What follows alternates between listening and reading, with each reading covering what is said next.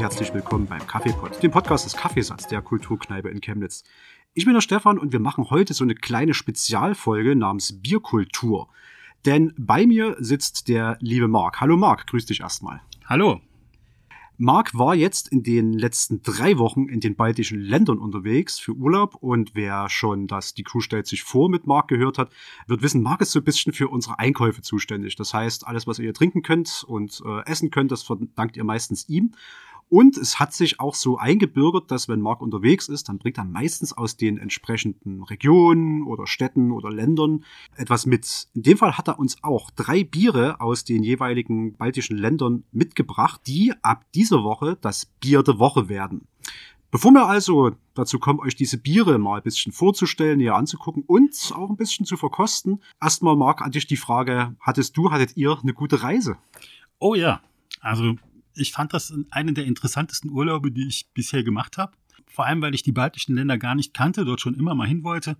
Und wir waren mit dem Auto unterwegs, eine ziemlich lange Strecke, also insgesamt waren es 4830 Kilometer, mhm.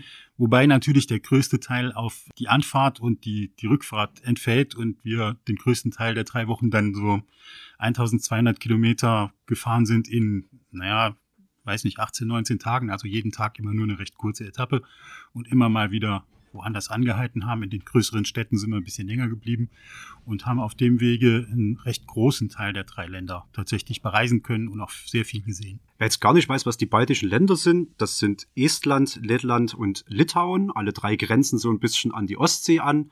Und was war der Grund der Reise gleich noch? Der Anlass war eigentlich das Rammstein-Konzert. Ich hatte Rammstein äh, schon mal gesehen 2019 und auch damals für Deutschland keine Karten gekriegt. Damals waren wir in Polen und haben dann anschließend Urlaub gemacht in Polen und der Slowakei. Und das wollten wir jetzt nochmal machen. Natürlich habe ich wieder für Deutschland keine Karten gekriegt. Die Karten, die noch erhältlich waren, waren eine Stadt in Großbritannien, weiß nicht mehr welche, und Tallinn. Und dann habe ich gedacht, hey, ins Baltikum wollte ich schon immer mal. Und dann hatten wir Karten für Tallinn 2020 und dann kam Corona. Dann wurde es verschoben auf 2021, immer noch Corona. Und 2022 im Juli fand es jetzt endlich statt. Das heißt, wir hatten einen festen Termin, wo wir in Tallinn sein mussten. Das war der 20. Juli. Okay. Das verbunden mit den jeweiligen Reisen. Ich weiß gar nicht, in welchem Land ihr zuerst wart, aber ich weiß so ungefähr, mit welchen von den Bieren wir loslegen wollten. Vielleicht äh, hat es ja sogar Überschneidungen. Wir fangen, glaube ich, ganz im Norden an in der Republik Estland, der nördlichste der drei baltischen Staaten, grenzt an Lettland, Russland und die Ostsee und hat circa 1,3 Millionen Einwohner, habe ich heute mal noch so ein bisschen erdkundemäßig ja. noch rausgesucht. Ja. Wie seid ihr dort angekommen? Wo seid ihr dorthin gekommen? Wie war es denn dort? Naja, wir sind mit zwei Zwischenstopps dort hochgefahren, weil wie gesagt 2200 Kilometer bis Tallinn äh, mit dem Umweg über Klaipeda und vorher einen Zwischenstopp in Polen. Und Tallinn ist eine wunderschöne Stadt, eine fast komplett erhaltene Altstadt, die ist auch Weltkulturerbe, sehr touristisch natürlich auch. Mhm. Äh, aufgrund des Rammsteins-Konzerts sehr viele Deutsche auch dort. Ich habe auch Österreicher, Schweizer gesehen, Niederländer und natürlich jede Menge Finnen, weil von Helsinki mit der Fähre dauert es, glaube ich, so um die zwei Stunden, um darüber zu fahren. Und als Fußgänger ist das wahrscheinlich nicht mal besonders teuer. Und Biere sind in Estland preiswerter als in Finnland. Also fahren viele Finnen übers Wochenende mal zum Trinken nach Tallinn. Äh, das Rammstein-Konzert hat auch die Stadt ein bisschen überfordert. Man muss sich vorstellen, Tallinn hat etwa 440.000 Einwohner. Und auf dem Konzert waren schätzungsweise so 60.000 bis 70.000 Besucher. Mhm. Und wahrscheinlich jede Menge Leute, die halt nicht aus Tallinn oder der näheren Umgebung kommen und die brauchten alle irgendwie Unterkunft. Ich wusste das bereits, weil das Problem hatte ich 2020 schon mal. Dort hätte in der Nacht nach dem Konzert das Doppelzimmer bei 800 Euro angefangen. Uiuiui. Und diesmal war ich etwas rechtzeitiger und habe ein Apartment gebucht. Das war das teuerste Apartment auf der ganzen Reise und es war eigentlich das Geld nicht wert, weil es eine ziemliche Bruchbude war. Aber immerhin hatten wir eine Unterkunft und wir blieben da eh nur zum Schlafen. Das waren es für die drei oder vier Nächte waren es egal. Aber wir waren in der Touristinfo am Tag, wo das Konzert stattfand, was unser erster Aufenthaltstag in Tallinn war, mhm. um uns mit Infomaterial zu versorgen. Und direkt vor uns war ein finnisches Ehepaar. Und die Dame an der Touristinfo hat versucht, ihnen ein Hotelzimmer zu vermitteln. Und das nächst erreichbare Hotelzimmer an diesem Tag war 200 Kilometer weg. 200. Ja, rund um Tallinn ist halt nicht viel. Ja. Also man muss sich die, die baltischen Länder, alle drei eigentlich, auch so vorstellen, da gibt es ein paar große Städte, in Litauen noch ein bisschen mehr, aber Litauen hat auch ein paar mehr Einwohner. Und im Rest vom Land, das ist weitgehend leer. Das, also ein Dorf, was irgendwie 100 Einwohner hat, irgendwo zwischen den Städten, ist schon ein größerer Ort. Ich hatte mal noch geguckt, also äh, Estland selbst hat eine Fläche von 45.339 Quadratkilometer. Das ist damit etwas kleiner als Niedersachsen und ist außerdem sehr äh, seenreich und viel Wald- und Hügelland mit ganz vielen Mooren. Das heißt, du kannst auch nicht überall irgendwo eine Stadt hinbasteln, wahrscheinlich. Naja, Hügel ist relativ. Also der, die höchste Erhebung im ganzen Baltikum, die ist, glaube ich, auch in Estland, ich bin mir nicht mehr ganz sicher, die hat so um die 300 Meter. Mhm. Also das ist Endmoränengebiet, die, das kann zwar ein bisschen hügelig sein, aber es ist trotzdem weitgehend flach. Okay. Ähm, Hauptstadt ist Tallinn und die zweitgrößte Stadt ist dann schon Tartu. Und aus Tartu stammt, glaube ich, schon unser erstes ähm, Bier. Genau. Das ist Ale Kok. Das ist eine Brauerei, eine estnische Brauerei mit Sitz in Tartu. Die wurde 1826 von einem Deutschbalten namens äh, Reinhold Schramm gegründet. Äh, die Stadt hieß damals noch Dorpat. Das ist der, der deutsche Name, den die Deutschritter der Orden, glaube ich, damals im Mittelalter benutzt ja. hat. Genau. Ja. Äh, man findet auch tatsächlich immer wieder alte deutsche Inschriften an irgendwelchen Häusern oder so in allen diesen drei Ländern. Mhm. Aber Deutsch ist dort weitgehend verschwunden und zwar spätestens seit, naja, dem Zweiten Weltkrieg so ungefähr. Ja. Aber vorher, in, vor allem im Mittelalter und in der beginnenden Neuzeit, war es tatsächlich so, dass deutsche Kaufleute und auch vorher der, der Deutsche Orden die Oberschicht gestellt haben. Mhm. Ja, die Herrschenden, die, die reichsten Kaufleute und viele Burgen, aus denen dann Städte erwachsen sind, sind auch ursprünglich vom Livländischen Orden oder später vom Deutschen Orden gebaut worden und gegründet worden. Deswegen haben sehr viele Orte auch ursprünglich deutsche Namen. Und wenn man in historische Museen geht, findet man sehr viele Dokumente und alte Karten und solche Dinge, wo auch tatsächlich die deutschen Bezeichnungen ausschließlich draufstehen. Dann lass uns mal das erste Bier öffnen. Ich überlasse dir mal die Ehre, dass du es mal direkt schon vorm, vorm Mikrofon aufmachen kannst. Und ja, dann können wir mal gucken, wie das, wie das schmeckt und haben vielleicht noch ein paar Facts zu Tartu. Erstmal die Achso, warum wir Dosen haben übrigens, im Unterschied zu Flaschen, die wir ja sonst immer haben, ist, man kriegt in allen drei Ländern nahezu kein Bier in Kästen zu kaufen. Also Flaschen gibt's schon, aber einzeln. Und zum Transport ist es halt mit Glasflaschen, wenn man mehrere Wochen unterwegs ist mit dem Auto, ein bisschen schlecht. Die könnten zerbrechen. Und deswegen habe ich tatsächlich das gekauft, was ich auch in Stiegen kaufen konnte, nämlich Dosenbier.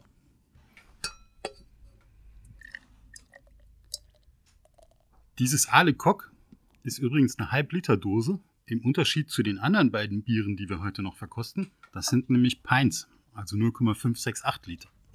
Das ist auch die Standardgröße für Bier in eigentlich im ganzen Baltikum. Man findet auch in Kneipen oft entweder 0,4 wie bei uns in der Gastronomie oder tatsächlich Pints, also etwas mehr als einen halben Liter. Mhm. Wir müssen vielleicht noch einen kurzen Moment warten, bis sich die Blume so ein bisschen gesetzt hat, dass wir nicht nur am Schaum schlürfen. Wir können ja mal wie bei so einem elaborierten Whisky-Taste, wir können ja mal dran riechen, ob wir irgendwas riechen. Mal schauen. Riecht nach Bier. Es riecht nach Bier, aber es riecht doch sehr, sehr frisch irgendwie. Weiß nicht, ob das, äh, also es, es riecht frischer, als wenn es gerade aus einer Flasche kommt. Oder ich habe immer schlechte Flaschen erwischt bisher. Weil du vorhin noch sagtest, dass dort Deutsche auch einen ziemlich großen Teil immer ausgemacht haben. Tartu ist auch der Sitz der Universität, Universität Tartu die 1632 unter König Gustav II. Adolf von Schweden gegründet wurde. Und ich glaube auch noch bis heute immer so ein bisschen als so, ein, so eine Binde-Uni zwischen deutscher Kultur und ich sage jetzt mal slawischer Kultur, hauptsächlich sogar russischer, auch so slawischer Kultur, ähm, bis heute glaube ich noch gilt.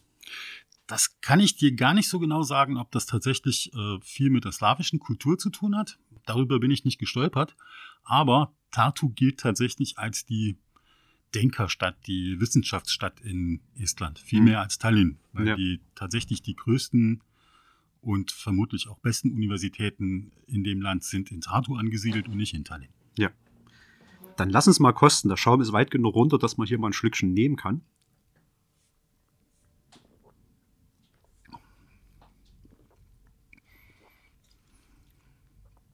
Finde, das bleibt genauso erfrischend, wie es jetzt schon gerochen hat. Ja, aber jetzt so in der Nachbetrachtung schmeckt es vergleichsweise süß, da ich ja normalerweise so ein herber Pilztrinker bin, so Karlsberg Urpilz oder Jever. Mhm. Wenn du natürlich in so einem Land unterwegs bist und in den Kneipen, dann fällt dir das nicht so besonders auf. Aber jetzt im Vergleich, ich weiß nicht, mit was, welchem Bier es hier am nächsten kommt, vielleicht tatsächlich einem, einem Braustolz? Oder Hätte ich jetzt auch gesagt. Also es hat, es, es schmeckt wenig bitter, gar nicht so sehr pilzig. Also wenn ich, würde ich jetzt, oder ist es überhaupt kein Pilz, weiß ich gerade gar nicht. Es ist ein Lager. Ist ein Lager.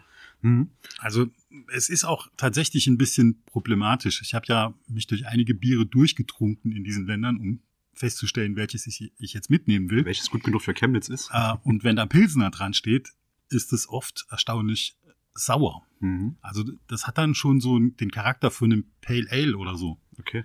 Man sollte tatsächlich, wenn man nicht auf diesen Pale Ale Geschmack, dieses säuerliche Bier steht oder gerne Gose trinkt oder sowas, sollte man vielleicht tatsächlich eher bei Lager bleiben. Wobei die Biervielfalt in Estland recht hoch war. Also die haben eine erstaunliche Menge an Bieren und die allermeisten davon sind tatsächlich heimische Gebräue und nicht irgendwie der Import aus Großeuropa. Ja, ich finde das einen guten Pick, ehrlich gesagt. Also mir schmeckt's. Mhm. Ich glaube, wer eher wirklich auf herbe, bittere Biere steht, der könnte vielleicht ein bisschen auf der Strecke bleiben. Aber ich finde es ehrlich gesagt ganz gut. Ein bisschen weicher, ein bisschen süßer. Während wir es noch ein bisschen austrinken, vielleicht an dich mal die Frage. Hast du dir noch weitere Sehenswürdigkeiten in Tartu angeguckt? Gibt es irgendwelche Tipps, was man sich vielleicht unbedingt dort mal geben sollte? Für Tartu hatten wir leider gar nicht so viel Zeit. Wir sind abends eingetroffen, hatten dann noch den nächsten Tag und dann mussten wir auch schon weiterziehen weil mehr passte dann in den drei Wochen doch nicht in den Reiseplan. Aber ich fand was anderes, eine andere Stadt sehr interessant, nämlich Narva. Mhm. Ich wusste überhaupt nicht, dass es eine Stadt namens Narva in Europa gibt. Ich wusste auch nicht, dass es einen gleichnamigen Fluss gibt. Mhm. Ich wusste allerdings auch nicht, dass es einen Peipussee gibt, der auch an der estnisch-russischen Grenze liegt, beziehungsweise die Grenze geht mittendurch, der ungefähr siebenmal größer ist als der Bodensee. Okay. Narva liegt ganz im Nordosten von Estland, kurz wenige Kilometer, zehn oder zwölf Kilometer vor der Mündung des Flusses Narva in die Ostsee. Es gibt auch noch einen Stadtteil von Narva, der direkt an der Mündung liegt. Das ist ein, ein Bad, war früher ein sehr renommiertes Bad. Man kann die alte Herrlichkeit noch ein bisschen sehen. Äh, teilweise wird es auch wieder restauriert und instand gesetzt. Das hat mir übrigens in Tallinn sehr gut gefallen. Also man findet dort kaum im, im Zentrum oder auch in den meisten anderen Stadtteilen, in denen ich war, äh, Häuser, die sehr überholungsbedürftig aussehen. Die haben tatsächlich schon sehr viel gemacht. Mhm. Aber Narva ist insofern besonders, äh, über 90 Prozent der Bevölkerung in Narva sprechen Russisch. Viele haben auch einen russischen Pass. Mhm. Und wer keinen russischen Pass hat, hat oft auch keinen estnischen Pass, sondern einen sogenannten grauen Pass. Diese Menschen sind offiziell staatenlos. Mhm. Das sind Bürger, die zu Sowjetzeiten, wo ja Estland tatsächlich ein Teil der Sowjetunion war, dort sich angesiedelt haben, dort auch gearbeitet haben in irgendwelchen Ministerien oder sonst was. Hm. Und die geblieben sind, aber die Einbürgerung nach Estland nicht wollten oder nicht können. Dazu muss man nämlich einen Einbürgerungstest bestehen. Mhm. Das ist zumindest auch in Lettland so, in Litauen bin ich mir nicht ganz sicher. Und dazu gehört auch die Sprache. Estnisch ist aber ein bisschen kompliziert äh, als Sprache. Also ich halte mich selber für relativ sprach, sprachbegabt, aber Finnisch oder Estnisch würde ich, glaube ich, einfach nicht probieren zu lernen.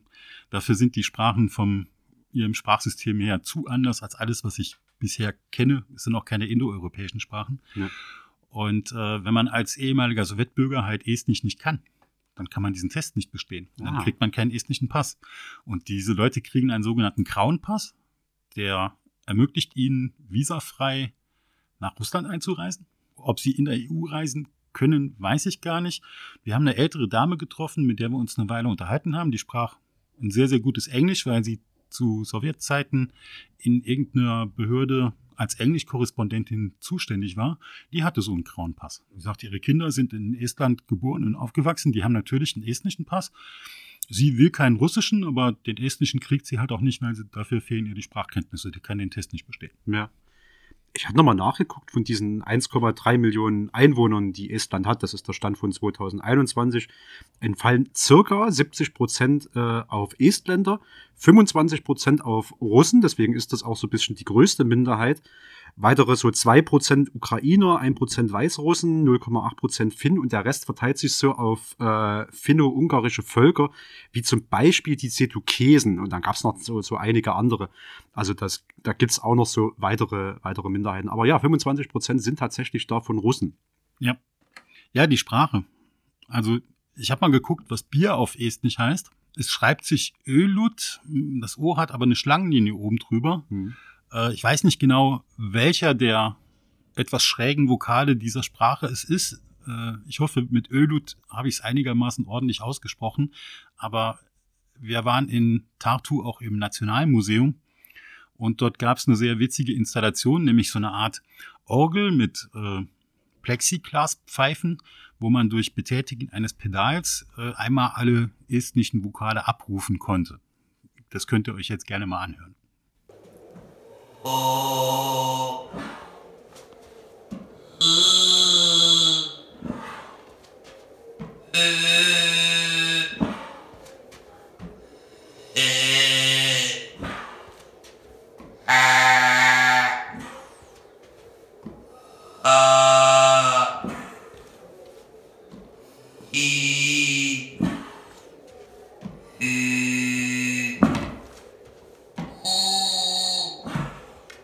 Von Estland ging es dann wohin weiter? In, in welches Land? Wir sind von Tallinn an der Nordküste lang gefahren, haben noch eine Übernachtung in einem kleinen Ort namens Kunda gehabt, dann Nava, dann am Peipussee lang runter nach Tartu und von dort sind wir dann nach Lettland gefahren und haben dort in Cesis übernachtet. Das ist eine heute sehr vergleichsweise kleine Stadt, also 20.000 Einwohner oder so, glaube ich, mhm. mich zu erinnern, die aber geschichtlich eine relativ große Bedeutung hat. Auch dort steht im Zentrum der Stadt eine Ordensburg und äh, Cesis hat historisch gesehen früher neben Riga quasi eine Hauptfunktion für diese Region gespielt. Mhm. Vielleicht kurz zu Lettland, weil wir jetzt so ein bisschen äh, dorthin übergehen. Lettland ist der mittlere der drei baltischen Staaten. Die liegen also so ein bisschen übereinander gestapelt auf einer Karte. Äh, grenzt an Litauen, an Belarus, an Russland, Estland und die Ostsee. Und die Hauptstadt und auch größte Stadt davon ist Riga. Mit einer Fläche von 64.589 Quadratkilometer ist es etwas kleiner als Bayern und äh, es hat aber auf diesen Quadratkilometern 2250 Seen. Das sind 2,5 Prozent überhaupt der Landesfläche. Das muss ganz schön viel sein. Wie war die Reise nach dort? Also du hast ja gerade gesagt, ihr seid in diese kleine Stadt gefahren. Wie, wie sieht es denn dort landschaftlich so aus eigentlich? Ach, das ist weitgehend flach, manchmal ein bisschen hügelig und du fährst halt relativ lange durch Wald. Mhm. Also auf der Hinfahrt nach Tallinn, da waren wir ja vorher in Litauen, in Klaipeda an der Ostsee und sind dann von dort nordwärts gefahren äh, bis zu einer Stadt in Lettland namens Liepaja. Das sind so, ich glaube, 150 Kilometer oder irgendwie so in der Größenordnung. Da bin ich halt einfach auch mal 100 Kilometer weitgehend geradeaus durch Wald gefahren. Ja. Da kommt auch nicht viel. Also ab und zu ist da mal ein Briefkasten rechts und da geht so ein Waldweg rein. Das heißt, da wohnt irgendjemand alle paar Kilometer kommt mal eine Bushaltestelle. Die gibt's relativ regelmäßig. Also da fahren auch Busse tatsächlich. Mhm. Und ansonsten Wald, Bäume. Und wenn da manchmal ein Schild kommt, Achtung Kreuzung und die Geschwindigkeit von den erlaubten 90 auf 70 runter geregelt wird, dann gehen da rechts und links zwei Schotterwege ab mhm. von der Hauptstraße. Und die Hauptstraße ist ungefähr so gut ausgebaut wie eine stinknormale Bundesstraße bei uns. Das sind, in Lettland gibt's kein Stück Autobahn, außer die Stadtautobahn von Riga, glaube ich. Das sind die ganz normalen Verbindungs- und Schnellstraßen. Es ging also weiter nach Liepaja? Nee, nee.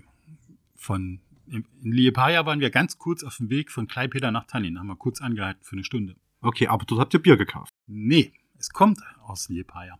Ach so. Also die Brauerei ist dort. Gekauft habe ich tatsächlich dann in Riga, als wir nach Litauen rüber gewechselt sind, bei der Abfahrt aus Riga. Ah. Aber übernachtet haben wir in, von Tartu kommt, also von Estland kommt, in Cesis. Cesis, okay. Ich habe mir noch ein paar Infos zu dem äh, Liepaja rausgeschrieben. Ja. äh, ist eine Hafenstadt an der Ostsee im Westen Lettlands, drittgrößte Stadt Lettlands und Europäische Kulturhauptstadt 2027. 2014 war es bereits Riga und 2027 ist es schon beschlossen, dass das Liepaja wird. Und die haben als Thema Nicht-Frieden, das Nicht in Klammern, Nicht-Frieden. Und präsentiert sich, ich habe bloß mal ganz kurz durch das, durch das äh, Buch durchgeblättert online, ähm, als Stadt des Gleichgewichts der Gegensätze. Äh, es sieht ganz interessant aus. Ich kam aber nicht dazu, mir das komplett durchzuschauen. Soll aber, also den, ihr, ihr Programm soll dann Menschen Orientierungspunkten in der sich ständig verändernden Welt des Friedens und des Aufruhrs bieten. Das ist ja sehr witzig. Das ist mir völlig entgangen. Aber wir waren auch tatsächlich nur auf der Durchreise, haben kurze Rast gemacht, waren kurz am Strand und waren vielleicht für eine Stunde in der Stadt. Es ist aber tatsächlich, wie du sagst, die drittgrößte Stadt und für Lettland gilt ähnlich wie für Estland. Riga hat 660.000 Einwohner. Liepaja weiß ich nicht genau, ist aber zumindest auch 76.000. Oh gut, fast eine Großstadt. Und dann gibt's noch Daguvpils, die haben auch so 100 oder 100 paar tausend. Neben den drei großen Städten, was schon über die Hälfte der 1,9 Millionen Letten an Bevölkerung ausmacht, ist es wie in Estland. Da gibt's ganz kleine Dörfer, manchmal sind's drei Häuser, manchmal sind's zehn Häuser und wenn es groß ist, hat's irgendwie mal 50 Häuser. Und ab und zu findet man halt mal eine etwas größere Stadt wie Cesis oder Sigulda oder so, die haben dann irgendwie so 20.000 Einwohner. Mehr ist da nicht. Und dazwischen viel Wald. Okay. Und, und schöne, also wirklich schöne Landschaft, schöne Flüsse, viel Natur natürlich. Und ich glaube, in allen drei Ländern gibt's relativ viele Tiere, die dort noch wild leben, wie zum Beispiel Bären oder so, was bei uns längst verschwunden ist. Richtig, also Lettland hat insgesamt 706 staatlich geschützte Naturgebiete, Naturschutzgebiete, darunter vier Nationalparks. Und die haben bereits im 16. Jahrhundert angefangen, erste Naturschutzbestimmungen bei sich einzuführen. Also die sind da ähm, sehr gut aufgestellt. Was hältst du davon, wenn wir uns mal kurz dem nächsten von diesen drei Bieren zuwenden, was dann auch Bier der Woche werden soll? Und danach mal schauen, was gab's denn so in Cesis, was hast du so an Sehenswürdigkeiten mitgenommen, was gibt's dort noch Interessantes? Okay, das nächste Bier, das ist Latsch Plesis Extra. Wie Stefan schon gesagt hat, ist die Brauerei in Liepaja, wobei ich mir nicht ganz sicher bin, ob es nicht mittlerweile in Riga gebraut wird.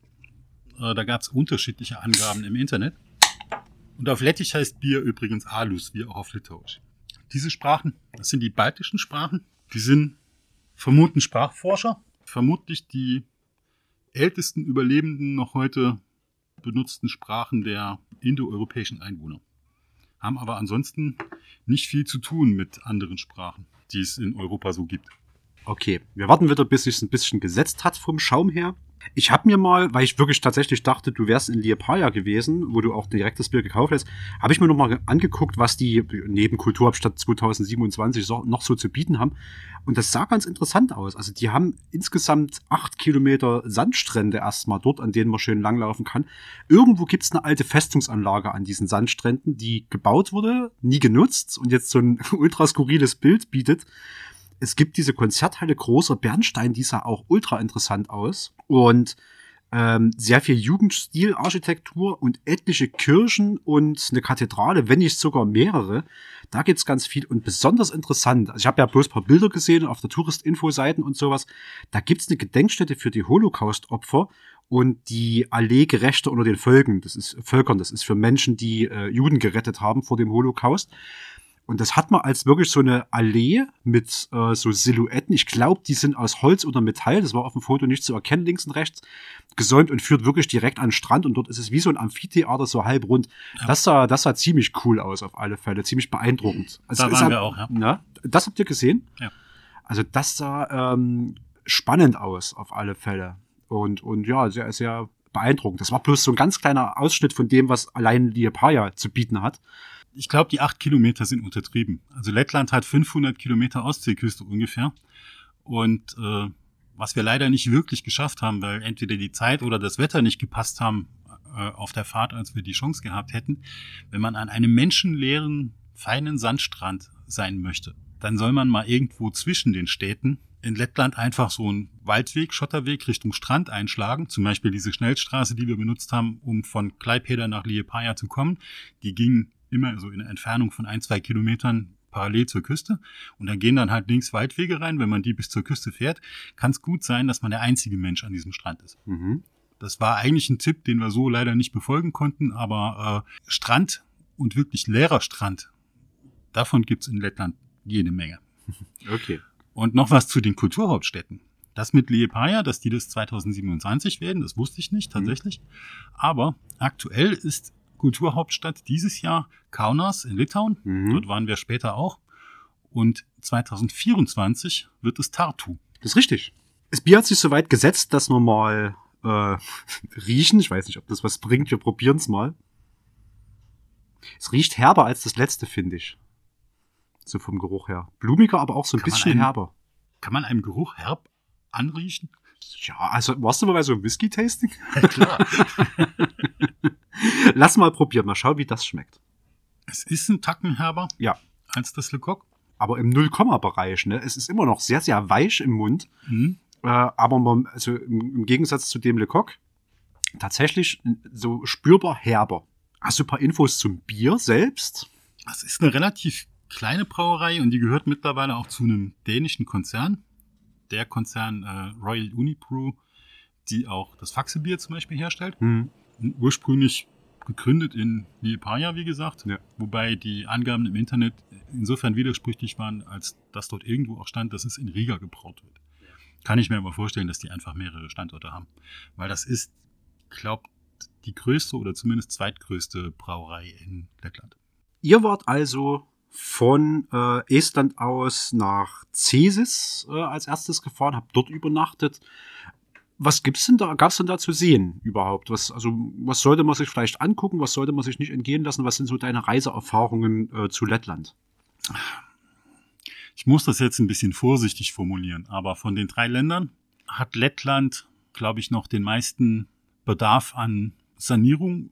Mein persönlicher Eindruck, ohne dass ich das jetzt irgendwie wirklich mit Fakten unterlegen könnte, war, dass in Lettland einfach noch mehr kaputt ist. Mhm. Ja, sowohl in Riga, wo wir dann nach Cesis waren, als auch in, in Cesis zum Beispiel. Wir hatten dort ein Apartment in so einem Wohngebiet.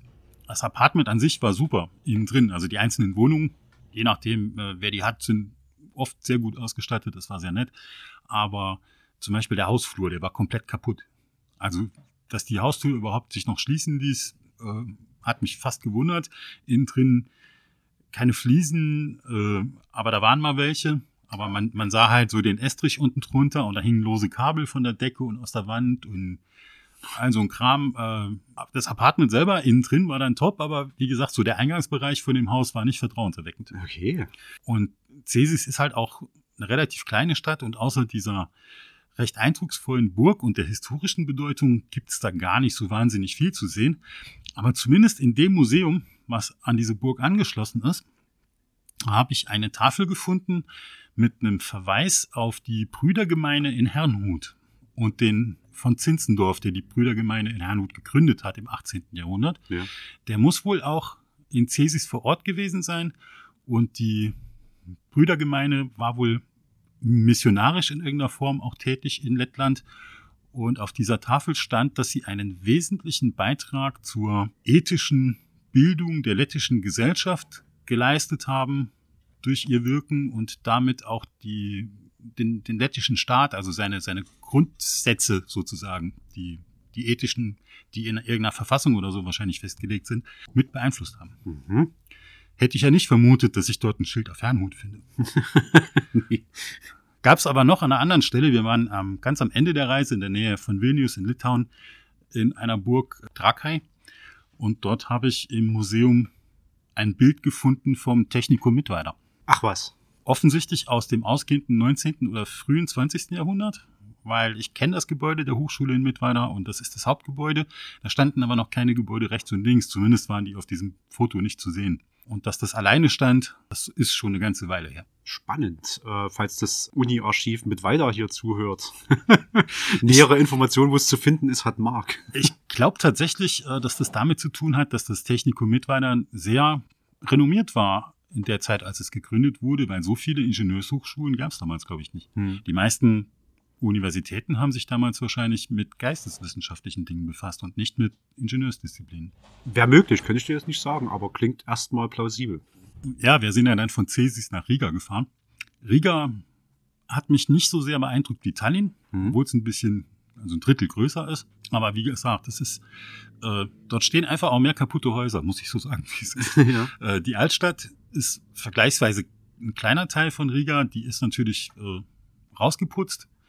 Und drumherum, ja, geht's auch. Und es gibt auch ein paar schöne Flecken und auch die Düna, also der Fluss, der auf Lettisch Daguv heißt, oder Daguva, ist recht hübsch anzuschauen und es gibt so tatsächlich ein paar Sehenswürdigkeiten. Es gibt auch eine schöne Kirche, ich glaube Stephanskirche hieß die, bin mir nicht mehr ganz sicher, äh, wo man auf den Turm hoch kann mit einem Aufzug.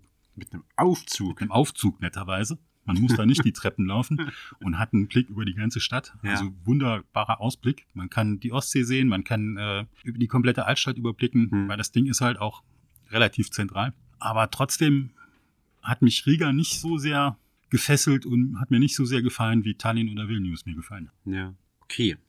Dann bewegen wir uns mal geografisch weiter Richtung Litauen. Ihr seid also nach Estland und nach Lettland in Litauen angekommen. Litauen ist der südlichste der drei baltischen Staaten, grenzt an die Ostsee, Lettland, Belarus, Polen und Russland. Hauptstadt und auch größte Stadt ist Vilnius und hat eine Fläche von 65.300 Quadratkilometern.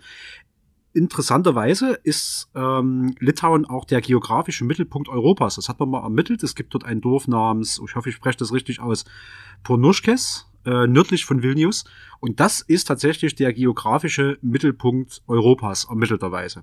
Ansonsten, es gibt zu sagen, circa drei Millionen Einwohner, äh, da stammt die Zahl aus dem Jahr 2022, bestehend aus Litauern, Polen, Russen, Belarusen, Ukrainern, Juden, Tataren, Deutschen und Roma größtenteils und sicher noch weiter. Und ja, hast du, glaube ich, schon erwähnt, äh, Altstadt von Vilnius äh, ist UNESCO-Weltkulturerbe. Und Fun Fact, der wird dir bestimmt gefallen, sagt zumindest Wikipedia, Litauen hat das in der EU und Europa am besten ausgebaute Glasfasernetz. Oh, das hätte ich jetzt in Estland vermutet, das wusste ich nicht. Aber Estland ist voll digitalisiert. Da gab es noch eine nette Anekdote. Mhm. Auf dem Weg von Tallinn Richtung Narva waren wir 70, 80 Kilometer von Tallinn weg in ein Naturschutzgebiet, in so einem Moor. Mhm. Da geht so ein, so ein Bretterweg über das Moor, wie man das ja öfter findet in, an solchen Stellen. Und äh, da ist der nächste Ort mindestens 20 Kilometer weg. Aber da stand am Eingang zu diesem Bretterweg irgendwo ein Holzkiosk, so eine kleine Bude. Da hat mhm. jemand Süßigkeiten und Getränke verkauft und Kaffee und so ein Kram. Und als wir diese sechs oder sieben Kilometer gelaufen waren, war ich durstig und wollte mir dort eine Flasche Wasser kaufen und habe die halt bestellt und er hat die mir gegeben und dann habe ich meinen Geldbeutel rausgenommen und wollte nach Kleingeld kramen. Und er hatte mir währenddessen sein Kartenlesegerät hingelegt und mich sehr verwundert angeguckt, warum ich denn mit Bargeld bezahlen möchte, weil das in Estland halt auch in allen drei Ländern eigentlich relativ unüblich ist. Ja. Und ich konnte nicht fassen, wie man in einer Bretterbude mitten im Wald so eine gute Verbindung haben kann, dass man dort ein Kartenlesegerät betreiben kann. Das wäre in Deutschland überhaupt undenkbar. Stell dir mal vor, irgendwo in, keine Ahnung, an den Greifensteinen in Geier ja. steht so eine Bude und du kannst damit Karte bezahlen. Wusste ich doch, dass dir der Fun Fact gefallen wird. Ja, wir sind nach, von Riga nach Litauen gefahren, Richtung Kaunas. Und dort haben wir uns erstmal den Hügel der Kreuze angeguckt. Mhm. Das ist ein sehr bemerkenswertes Ding. Das Navi hat uns über Schotterpisten dorthin geführt, was tatsächlich die, das sind völlig normale Straßen in allen drei Ländern, weil es macht keinen Sinn, bei dermaßen dünnen besiedelten ländlichen Flächen alles zu asphaltieren. Hm. Ist im Winter wahrscheinlich sogar besser zu befahren. Ja. Und da bin ich dann halt auch irgendwie 30, 40 Kilometer über Schotterpisten dorthin. Und du ziehst eine riesen Staubfahne hinter dir her. Du siehst auch das Auto, was einen Kilometer vor dir fährt, anhand der Staubfahne. Ja. Und du kannst eigentlich nur hoffen, dass dir nicht allzu viele Leute entgegenkommen und dir irgendwelche Steine in die Windschutzscheibe hauen. Okay. Weil das quasi unweigerlich passiert. Ja. Äh, K-Class hätte seine wahre Freude. Du. Aber das ging gut. Und dieser Hügel der Kreuze, das ist so ein kleiner Endmoränenhügel. Rundrum ist Landwirtschaft, aber der war wahrscheinlich einfach zu steil und soweit ich das den Beschreibungstafeln dort entnehmen konnte, hat irgendwann Ende des 19. Jahrhunderts oder im 19. Jahrhundert mal angefangen, dort ein Kreuz aufgestellt. In Litauen ist ähnlich wie in Polen die Volksfrömmigkeit vergleichsweise hoch, meiner Einschätzung nach, also deutlich mehr als in Lettland und Estland eins der beiden Länder, ich weiß nicht mehr welches genau ist, sagt mit einigem Stolz von sich, dass sie das atheistischste Land in Europa sind. Und dann kamen immer mehr Leute und haben Kreuze dazugestellt.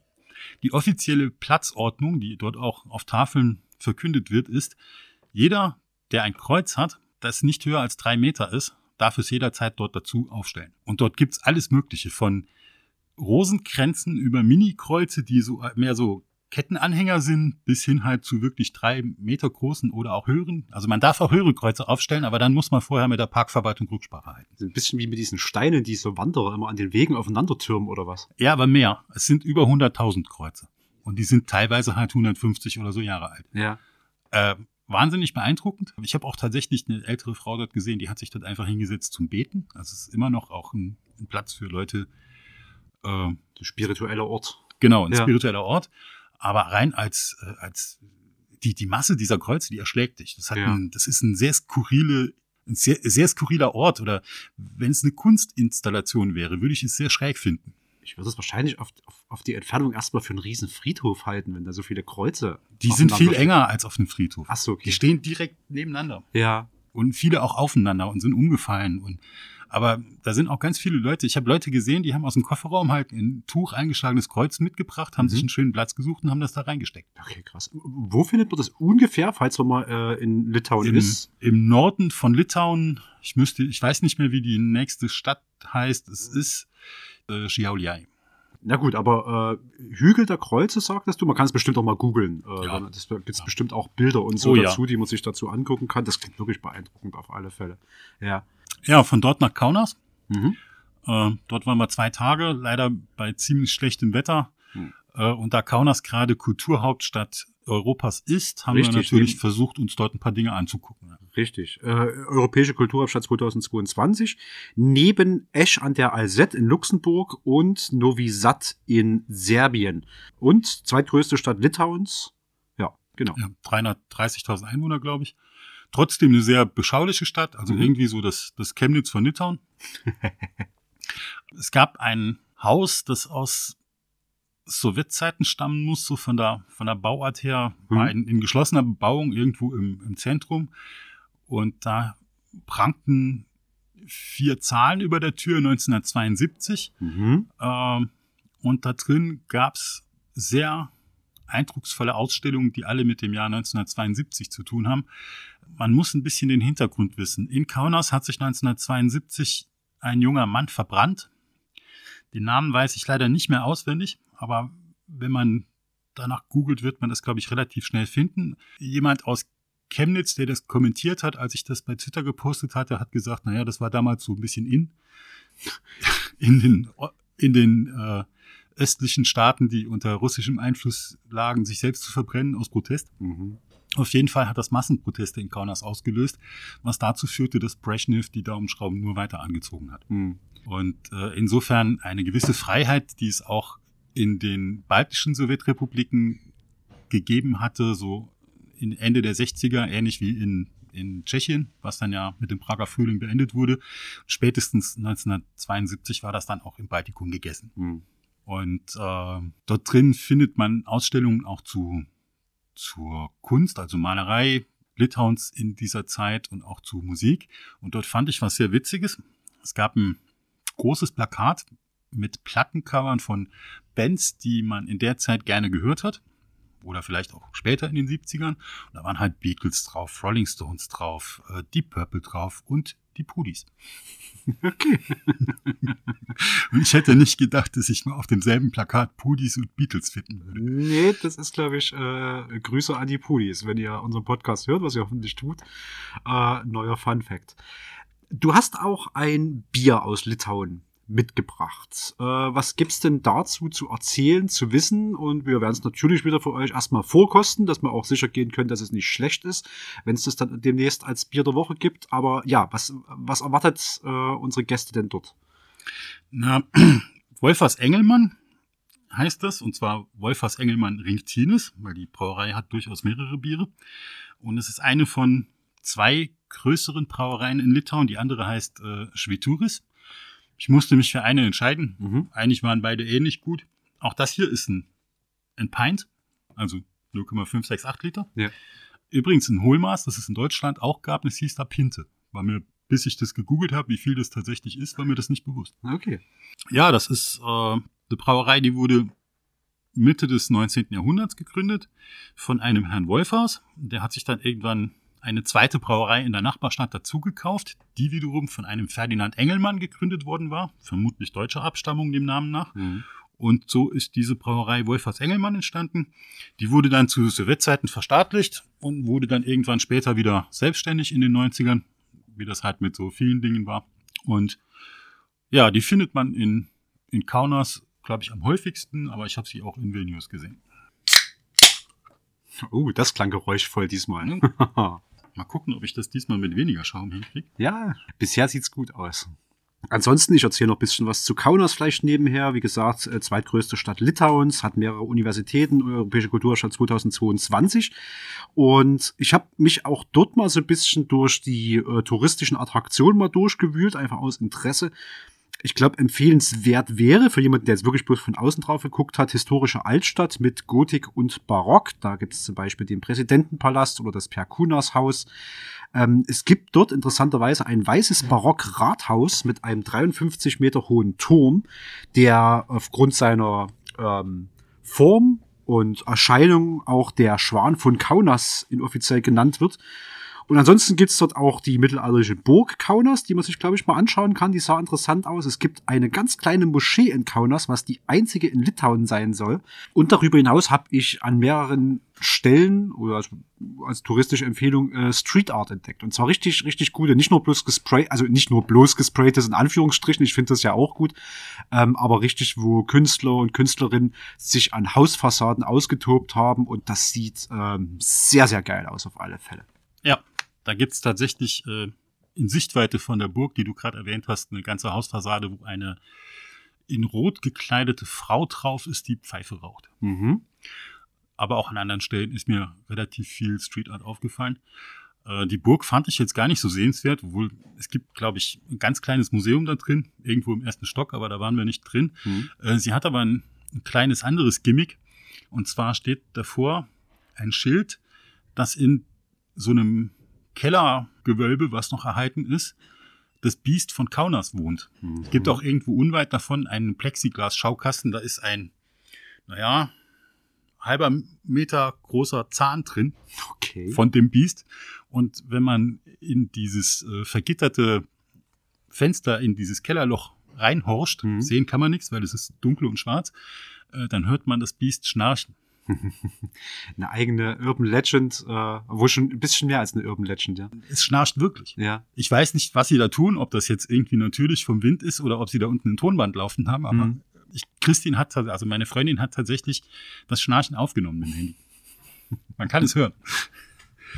Ja, ansonsten ist Kaunas eine tatsächlich ja, eine Großstadt, aber eine recht beschauliche. Mhm. Einige interessante Dinge. Wir haben leider nicht, wahn, nicht so wahnsinnig viel gesehen in den, naja, im Endeffekt anderthalb Tagen, die wir dort waren, von den Sachen zur Kulturhauptstadt. Aber was wir gesehen haben, war nett gemacht und gut. Ja. Gut, diesmal hat's mit dem Schaum sehr, sehr gut geklappt, deswegen können wir schon ein bisschen eher kosten.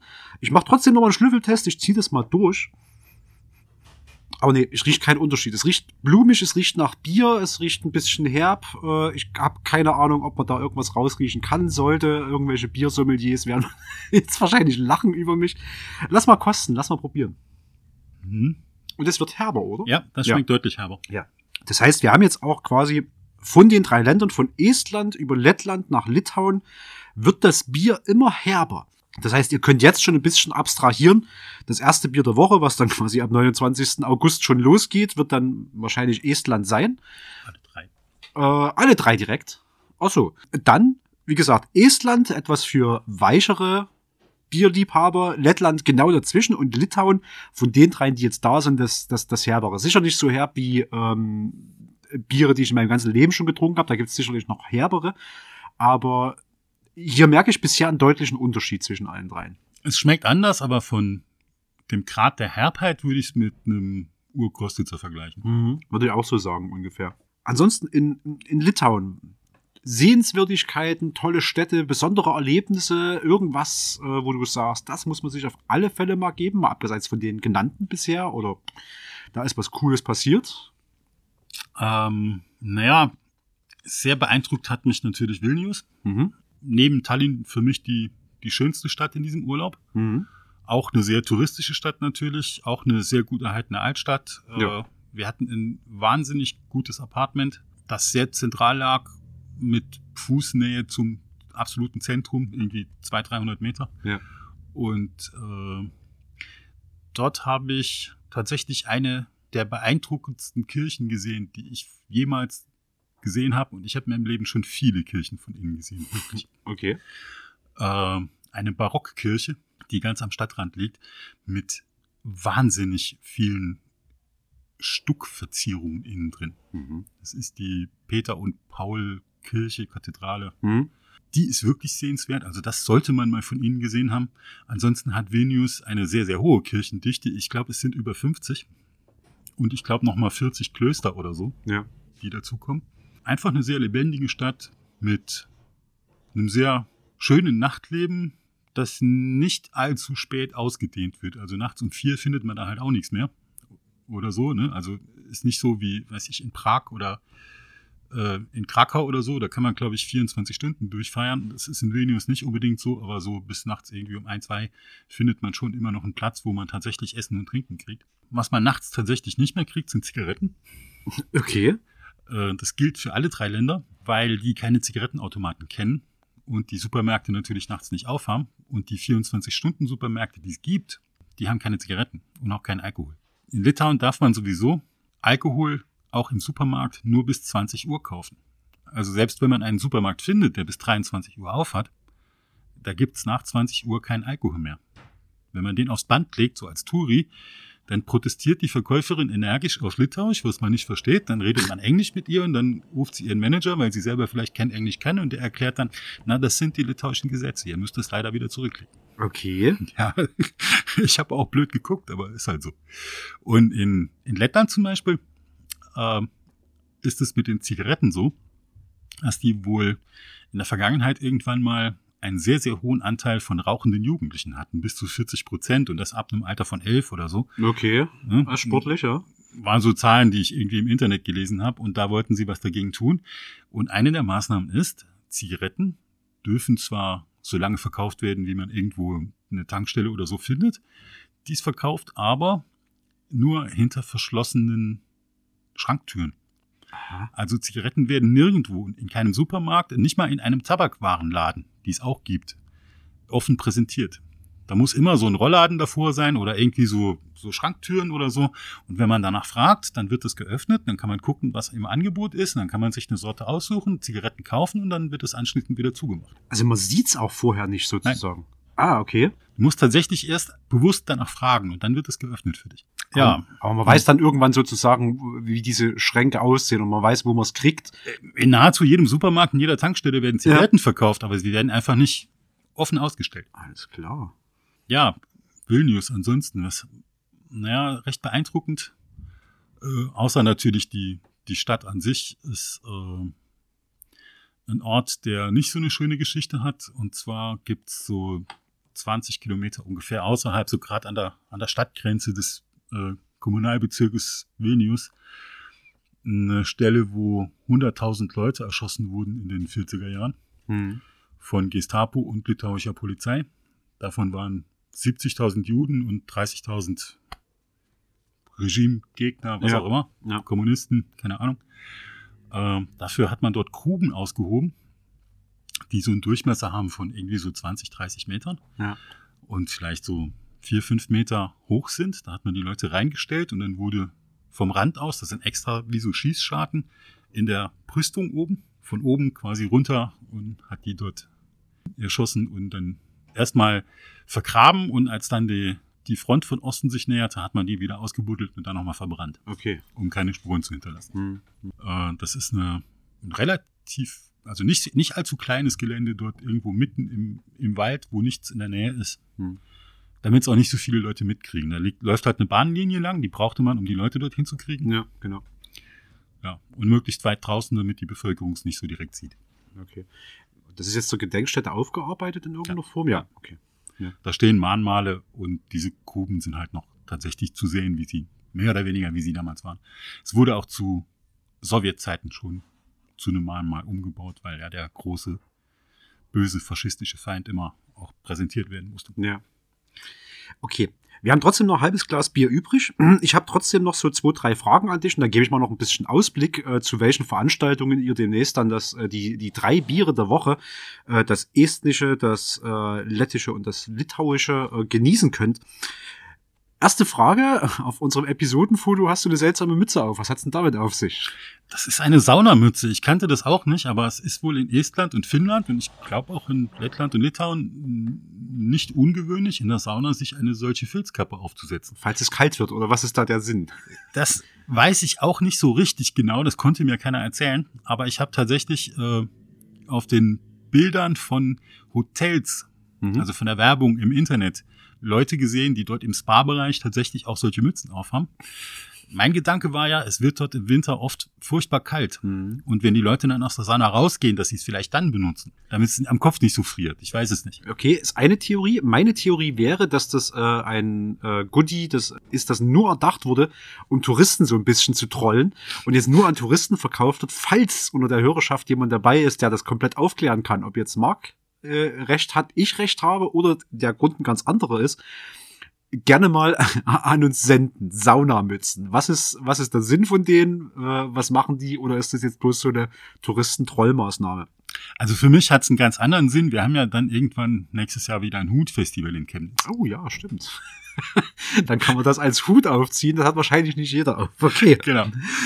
Ähm, zweite Frage, die ich mir mal noch so notiert habe, ist, der Ursprungsgedanke war ja, wir fahren zu Rammstein ins Konzert. Äh, kurze Frage, wie war's denn? Äh, wie viel hat gebrannt? Äh, wie heiß war's? ähm, muss ich tatsächlich sagen, es war ja in der Zeit zwischen Mitte Juli und äh, 1. Augustwoche waren wir unterwegs, war es ja. ja hier in Chemnitz sehr, sehr heiß. Wir hatten Glück. Es hat tatsächlich nur drei, vier Tage in den drei Wochen geregnet und auch nicht dauerhaft oder nur zwei Tage dauerhaft. Und ansonsten hatten wir einen leicht bewölkten, sehr blauen Himmel, Sonnenschein und erträgliche Temperaturen zwischen 22 und 28 Grad. Mhm. Das erste Mal, dass ich tatsächlich Temperaturen wieder über 30 Grad wahrgenommen habe, war auf dem Zwischenstopp auf der Heimreise in Polen, in Bydgoszcz. Aha. Dort waren es 35 Grad im Schatten. So muss es in Deutschland ja auch gewesen sein. Okay, also war das Rammstein-Konzert so ein bisschen muggelig und eine schöne Aufwärmung oder was? Äh, das war ja eh abends und es ist in, es war in Tallinn auf dem Sängergrund. Das ist eine Festival, ein Festivalgelände. Das wurde extra für das estnische Gesangsfestival entwickelt, wo tatsächlich, ich glaube, alle fünf Jahre findet es statt, bis zu 100.000 Besucher kommen. Mhm. Eine richtige Großveranstaltung, also noch mehr Leute als beim Rammstein-Konzert schon. Und äh, das wurde einfach als Konzertbühne benutzt. Ja. Und das Konzert war phänomenal, wie immer. mit viel, viel Pyro, aber wir waren diesmal anders als 2019 zumindest nicht in der Feuerzone. Mhm. Aber so ein bisschen von dem, also wenn die Flammen losgehen, so ein Wärmeschwall kriegt man immer noch. Ja. okay. Ähm, dritte und letzte inhaltliche Frage, die ich an dich hab, ist, äh, was mich ja immer interessiert, bestes Essen. Wo gab's das beste Essen oder was war's? Oder gab's irgendwas, wo du sagst, das habe ich vorher noch nie probiert? Ähm, schaut mal dort danach, ob er das irgendwo herkriegt. Gibt's da irgend so ein besonderes Gericht, wo du sagst, das ist meine Empfehlung? Ich muss gestehen, wir haben uns tatsächlich relativ häufig, zumindest wenn wir unterwegs waren, von Tankstellen Fast Food ernährt, mhm. was es an sehr, sehr vielen Tankstellen in allen drei Ländern gibt, sind äh, Hot Dogs. Okay. Die haben also so vorgefertigte Brötchen mit einem Loch in der Mitte ja. und haben so ein komisches Teil mit Rollen. Ja, wo, wo sich die Hot Dogs immer weiter drehen. Wo sich die Hot Dogs immer weiter drehen, mhm. genau. Und das nahezu an jeder Tankstelle. Okay. Ja, das, und dann verschiedene Soßen dazu. Das heißt, wenn wir unterwegs waren, ja, das einfachste ist, wir haben jetzt Hunger, Hotdog. Mhm. Wenn wir natürlich dann abends irgendwo angekommen sind, waren wir oft richtig essen, aber was war da herausragend? Ich habe zumindest in, in Estland auch äh, richtig estnische Kost in dem estnischen Restaurant gegessen. Das gilt als Nationalgericht, glaube ich. Das war, waren so Kartoffelklöße. Mhm. Äh, aber nicht rund, sondern ja, so ein bisschen wie grüne Klöße in einer anderen Form. Mhm. Aber mit einer anderen Soße und hat ein bisschen anders geschmeckt. Äh, sowas in der Richtung. Mhm. Ähm, und was mich wirklich angetan hat, das war aber jetzt nicht Essen in dem Sinne wie Abendessen, ist lettisches dunkles Brot. Das gilt dort tatsächlich auch als eine Art Nationalspeise. Das schmeckt wahnsinnig gut und ich habe schon geguckt, ob ich das irgendwo in Deutschland bestellen kann oder kaufen kann, aber bin noch nicht so richtig glücklich geworden. Okay. Übrigens noch was. Es gibt einen wahnsinnig guten Schokoriegel aus finnischer Produktion, der heißt Tupla. Der ist um Größenordnungen besser als das meiste, was man bei uns kaufen kann. Aber den gibt's hier nicht. Und den gab's dort für, das ist ein relativ großer Riegel, also ich würde sagen die doppelte Größe von so einem Snickers oder so, Mhm. für einen Euro und ein paar Cent. Also alle drei Staaten haben übrigens Euro, Ja. äh, so dass man die Preise gut vergleichen kann. Und ich habe versucht, den hier zu kaufen im Internet. Billigster Preis pro solchem Riegel 2,29. Sportlich. Hm? Aber Okay. das Zeug, also das war wirklich gut. Und wenn ich das gewusst hätte, dass das in Deutschland so teuer ist und so schwierig zu kriegen ist, hätte ich mir, glaube ich, nochmal einen kompletten Karton mitgenommen. Okay. Also äh, Empfehlung, wenn man in den baltischen Ländern ist. Ähm, Oder in dunkles- Finnland? Oder in Finnland. Dunkles Brot und äh, Tupla Schokoriegel. Ja, das dunkle Brot war Lettland. ja. Ja. Okay. Ähm, jetzt sind wir einmal durch unsere Biere der Woche durch, die, wie gesagt, ab 29. August bei uns hier Bier der Woche sind, äh, solange der Vorrat reicht. Ich gebe mal einen ganz, ganz kurzen Ausblick noch mal schnell, äh, zu was ihr diese Biere genießen könnt. Am 2. gibt's bei uns eine Lesung. Da liest Alexander Büttner, das ist der Autor der Aquileria-Buchreihe, der das erste Mal sozusagen wirklich live vor Publikum liest. Premiere im Kaffeesatz. Ab 19 Uhr Einlass, ab 20 Uhr geht's los, zusammen äh, mit Alexander Senf, das ist der Sprecher des Aquileria-Hörbuchs. Falls, ihr äh, falls es euch also nach Lesung dürstet, schaut dort rein. 10.9. im September dann ein Konzert. Huey Kolbinger, der war schon mal da, der war äh, ganz interessant. Gebt euch das gern. Am 14.9. ist ein Konzert Wingard. Das ist eine junge Dame. Ich kann jetzt, ohne nochmal nachzuschauen, gar nicht so viel dazu sagen. Das findet ihr auf Social Media. Und gleich am nächsten Tag, am 15.9., ist das Konzert, äh, uh, ich hoffe, ich spreche den richtig aus, Reinis Jaunias.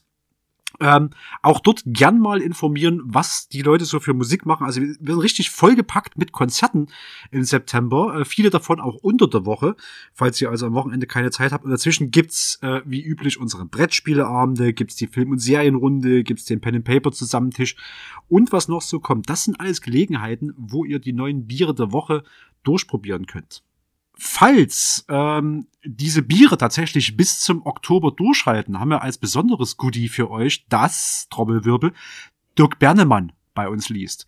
Den kennt man vielleicht von Ich habe die Unschuld kotzen sehen. Das ist, glaube ich, so sein berühmtestes Buch. Und der kommt nach Chemnitz, der kommt ins Kaffeesatz und der liest bei uns. Und der ist hier zum, also zwei Meter von euch entfernt. Wenn ihr euch das entgehen lasst, Jesus, also dann, das ist so eine einmalige Chance im Leben, die kriegt man nicht wieder. Also spätestens da solltet ihr kommen und Daumen drücken, dass bis dahin die Biere der Woche noch übrig sind. Marc, habe ich noch irgendwas vergessen? Ist noch irgendwas, wo du sagst, das muss noch mit rein? Das haben wir jetzt noch so ein bisschen unter den Tisch fallen lassen. Das ist eine Info, die will ich unbedingt noch loswerden. Oder haben wir alles genannt? Eine kleine Anekdote fällt mir noch ein. Die Gerne. estnische und die finnische Sprache sind ja nun relativ eng miteinander verwandt. Aber sie verstehen sich nicht. Wenn man sich also in Estland bewegt und am Nebentisch Leute Platz nehmen oder im Supermarkt vor einem stehen und man möchte wissen, sind das jetzt Esten oder Finnen, dann muss man abwarten, bis sie mit der Bedienung sprechen. Wenn sie dann auf Englisch wechseln, sind es Finnen. Okay.